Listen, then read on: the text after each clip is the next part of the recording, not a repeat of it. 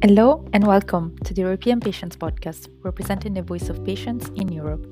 This podcast is brought to you by the European Patients Forum, the leading voice of patient organizations on the continent. My name is Chiara, I'm the Communications Officer for EPF and your host on today's pod.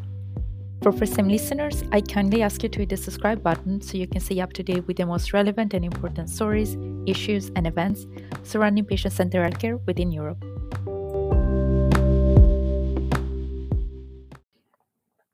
28 February is Rare Diseases Day.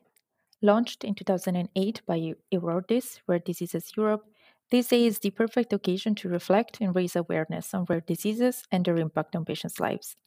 There are over 300 million people worldwide living with a rare disease.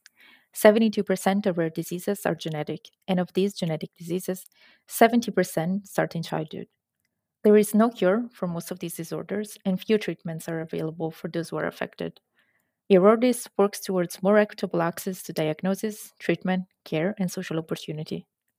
The key message for Rare Diseases Day 2022 is Share Your Colors, and today we asked Anna Kole, Public Health Policy Director at EURORDIS, to explain more about it. Anna Kole is a public health professional with more than a decade of experience in the field of rare diseases she has been working with EURORDIS since 2009 and currently leads the Rare 2030 project, a two year foresight study using a participatory approach to propose policy recommendations in the field of rare diseases for the upcoming decades. Hello, Anna. Thank you for joining us today. Hi, thank you for having me. Great. Um, so I have a few questions for you. And uh, I will start by asking you uh, if you can tell us a bit more about Rare Diseases Day 2022 and why is it so important for the public to know about it? Sure. Well, um, as many of you may know, um, rare diseases are individually rare. There's 6,000 of them, but they're very heterogeneous, each one having their, their own challenges, um, both clinical, social, um, and, and others.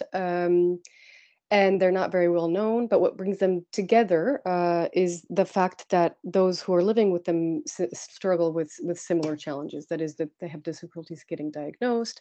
There's not treatments for most of them. The experts around these rare diseases are quite um, rare and scattered as well.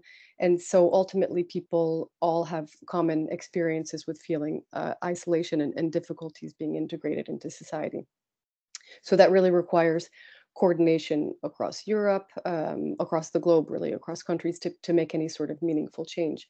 So, for that reason, patient advocates are really a huge uh, stakeholder in, in making anything happen because until now, and still yet um, is the case in a lot of countries, it's not really recognized as a, as a public health priority or as a, a really priority problem. So patient advocates play a huge role in, in making sure that that's the case. And Rare Disease Day, of course, is a huge awareness raising um, opportunity and a wonderful opportunity to bring all of these individuals together and make them uh, feel as though they are part of a, a, group to find a home, but of course let other people know, other stakeholders and other people in their community know um, what it is that they're they're living with. Thank you very much for your answer. Um, the theme for Rare Diseases Day this year is uh, Show Your Colors. Can you tell us a bit more about that? So the the motto or the theme "Share Your Colors" is really emblematic of what I just um, explained in the sense that um, the the celebration of, of rare diseases on the 28th is an opportunity to bring people who um, quite often live very isolated um, lives or feel very alone in their challenges because what they're living with is so rare. But by showing your colors, um, people are really telling their stories and being able to identify with others um, who experience similar challenges. So by being able to do that, they may feel a bit less isolated, a bit less misunderstood, uh, and really start to gain a bit of hope um, that there that there may be common solutions to what it is that they're they're struggling with. That's great. So, um, since its creation in uh, 2008, Rare Diseases Day um, has grown a lot, and there are now more than 100 countries involved. So, um, one of the most notable initiatives in the last few years has been uh, uh, the lighting up of buildings across the globe, including the Colosseum, the Empire State Building. So, um, which initiatives are being planned for this year? So this year there will uh, also be hundreds of, of buildings that will be lit up across the globe and across the, the capitals of the world. Um, but I think what's also very nice to highlight this year is the lighting up of uh, lights in people's homes. So really making it um, an opportunity for anyone to be able to participate. And if you join the rare disease website, there's of course a number of tools available for participation of all kinds, um, but that includes a toolkit around the, the global chain of lights where everyone is invited to light up the four colors of the campaign in their home around 7 p.m. on that day.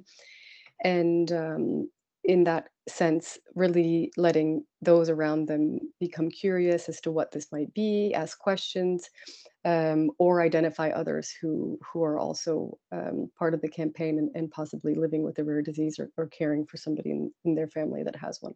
I'm very impressed every year by the uh, personal stories that um, are being shared on Rare Diseases Day every year. And of course, they're all very important, but is there one or more than one that have impacted you and you would like to share with us? Um, well, there's, yeah, uh, you, you can imagine an extremely difficult exercise in, in trying to highlight the, all of the wonderful stories, heartfelt um, and and touching stories that are shared authentically uh, on online. This year, there are 16 um, heroes, and there are stories that are particularly highlighted. And of course, they're very carefully chosen to be able to represent countries, regions of the world, ages, um, diseases, really trying to make it everyone feel as though their story is somehow represented um, through those 16. And um, I think there are a number of stories that are that are shared through an advocacy part of the campaign that I can tell you a bit more about. And those four stories were an attempt really to demonstrate how some of the policies that are out there today actually uh, help individuals um, in their everyday lives. Some of them described delays in diagnosis, others described having to move homes um, in order to find specialists or adapted schools. Some tell amazing stories about families who manage to get treatments to the market essentially, you know, out of their own um, drive, and others around the, some of the challenges and successes that they have in being able to have their disabilities recognized so that they can live um, um, their fullest lives. So, so some of the stories um, that come to mind um, that really touch me and that really demonstrate and illustrate and give people hope as to why such a awareness raising campaign can in, in the end bring positive change. Thank you for sharing this. Um, you already mentioned the lighting up of houses uh, on the 28th of um, February, but what else can people do to get involved with Rare Diseases Day 2022?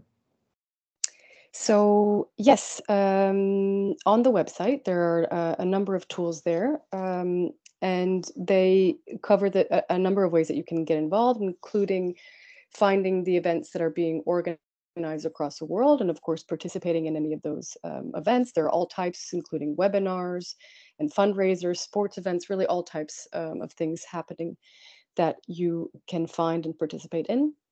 You can register your own event, of course, if you're organizing something uh, local, regional, national, whatever it might be.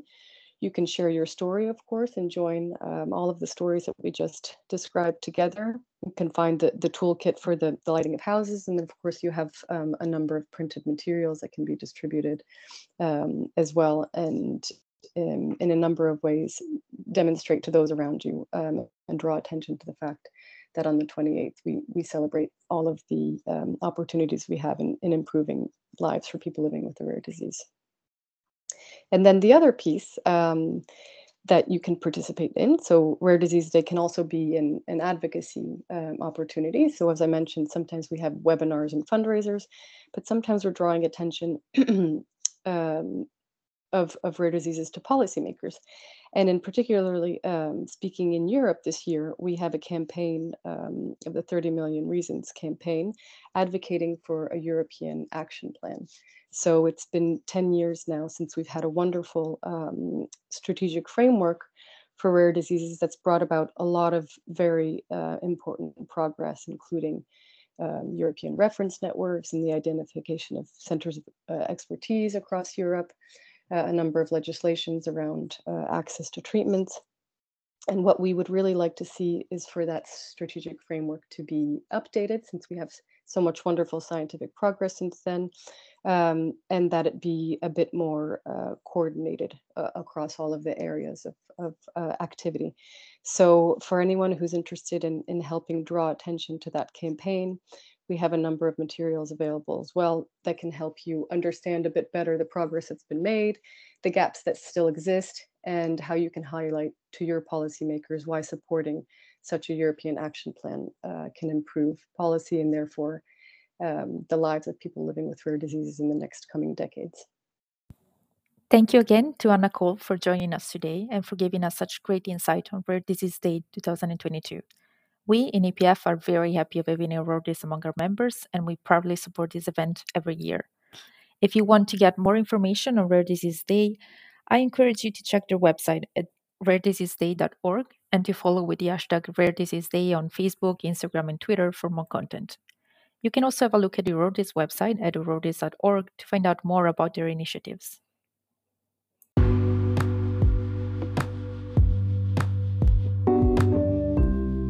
Thanks for joining us today on another episode of the EU Patients Podcast.